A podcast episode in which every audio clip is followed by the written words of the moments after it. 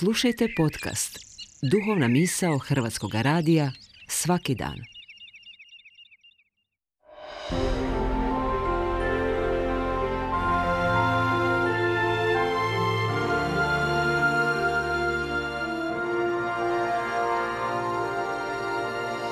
Duhovna misao. Urednica je Blaženka Jančić.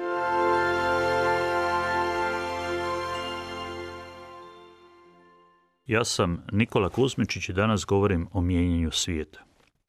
Isus je u govoru na gore rekao svojim učenicima. Ne bude li pravednost vaša veća od pravednosti pismoznanaca i farizeja, ne, nećete ući u kraljevstvo nebesko. Te riječi se danas čitaju u misnom evanđelskom odlomku u katoličkoj crkvi. A Isusove riječi za nas koji vjerujemo da je On Krist, nisu tek romantična uspomena na vrijeme što se jednom dogodilo, nego poziv i zadaća da ih poslušamo i živimo u svom prostoru i svom vremenu.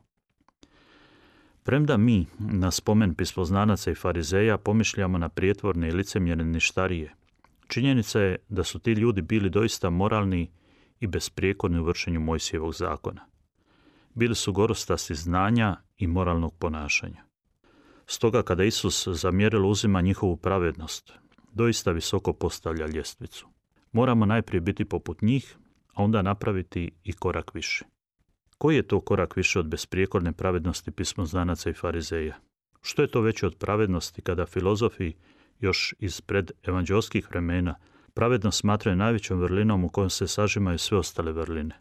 Što to Isus od nas traži? Pravednost traži da se svakome dade ono što mu pripada. Zato Isus rekao pismoznancima i farizejima dajte Bogu Božje, a caru carevo. Pravednost uključuje kažnjavanje prijestupnika. Zato su pismoznanci i farizeji rekli za Isusa, mi imamo zakon i po zakonu treba umrijeti. Isus u govoru na gori ističe da nije došao dokinuti zakon, nego da ga je došao dopuniti. Dopuniti potpuno novim pogledom na život i odnose. Isus kao načelo ne postavlja pravednost nego ljubav.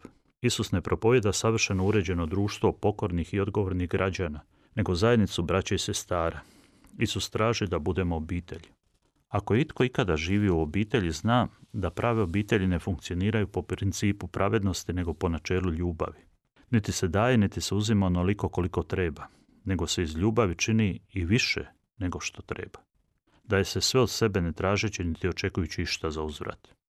Ljubav je veća od pravednosti.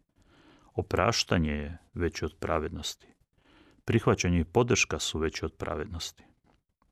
Isus ne traži da budemo pravedni poput pismoznanaca i farizeja koji su do u najmanju sitnicu izvršavali zakon.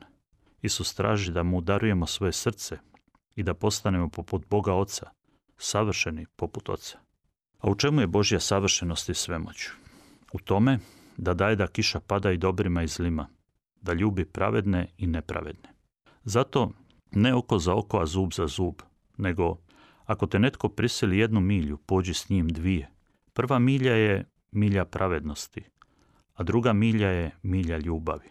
Prva milja je zato jer moram, a druga je zato jer želim.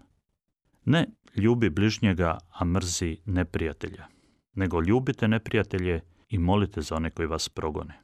Svijet se mijenja ljubavlju i opraštanjem. Svijet se mijenja dobrim dijelima koje ne moramo činiti i znakovima ljubavi koje ne moramo poduzimati. Svijet se mijenja kada razapinjemo sebe, a ne druge. Zašto na svijetu još uvijek ima zla i nesreće, ratova i grabeži, prevarenih i iskorištenih? Zato jer ne slušamo Isusa koji je Krist i ne trudimo se biti savršeni kao što je savršen Otac naš nebeski. Potrebno je dopustiti Bogu da nam promijeni srce, da nam promijeni pogled na svijet. Kako bismo promijenjenim srcem i promijenjenim pogledom mogli mijenjati svijet, kako bismo novim srcem i novim pogledom stvarali novi svijet.